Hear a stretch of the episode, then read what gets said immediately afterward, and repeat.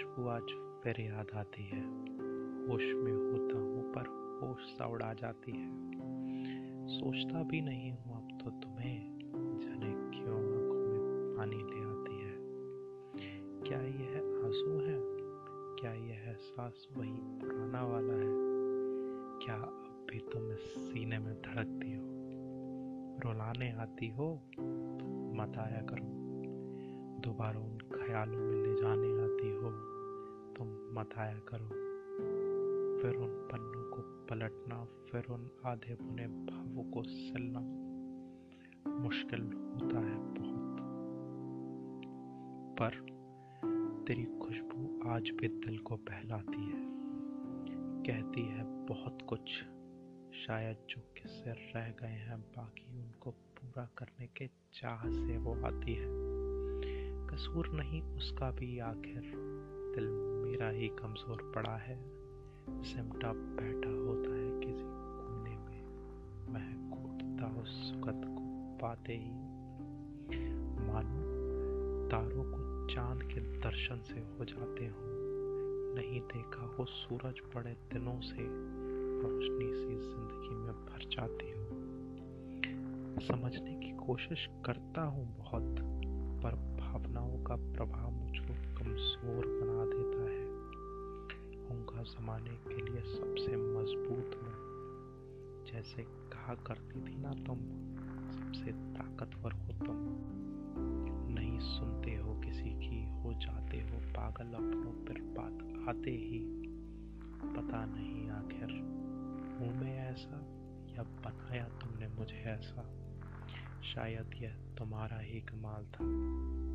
जिसने इतना ठहराव मुझमें हिलाया, उड़ता रहता था हवा में, ज़मीन से दोबारा तुम्ही ने तो मिलवाया।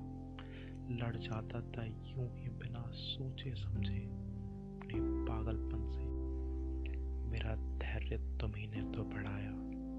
मैंने कहीं पढ़ा था कि लोग आते हैं कुछ सिखाने के लिए, पर तुमसे है मुझे पता चला कि जाते भी हैं लोग। बहुत कुछ सिखा के, बहुत सारा दर्द, बहुत सारी पीड़ा, नहीं, बहुत सारे दर्द और पीड़ा को सहने की शक्ति सिखा कर गई हो तो वो शारीरिक पीड़ा से भी बहुत ज़्यादा होती है, यह एहसास करा के गई हो तो किसी अपने को उसके होते हुए खो देने का दर्द। सचमुच भयावह है। पर हाँ तेरी खुशबू, एहसास, भावना, खुशी सबका एक मिला जुला सा दरिया है। आज भी उसमें डूब जाना चाहता हूँ। आज भी उससे सरोवर हो जाना चाहता हूँ। जानता हूँ, नहीं पा पाऊँगा तुम्हें दोबारा।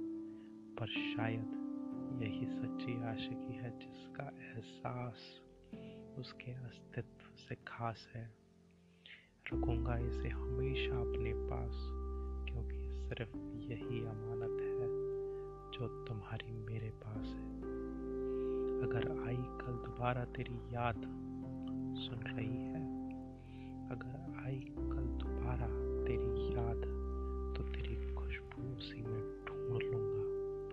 दिल से दोबारा लगाऊँगा उसे, वो दर्द चाहे जितना भी उसी काल्पनिक दुनिया में जाऊँगा फिर वापस, जहाँ था मैं सिर्फ़ तुम्हारा और तुम थी सिर्फ़ मेरी।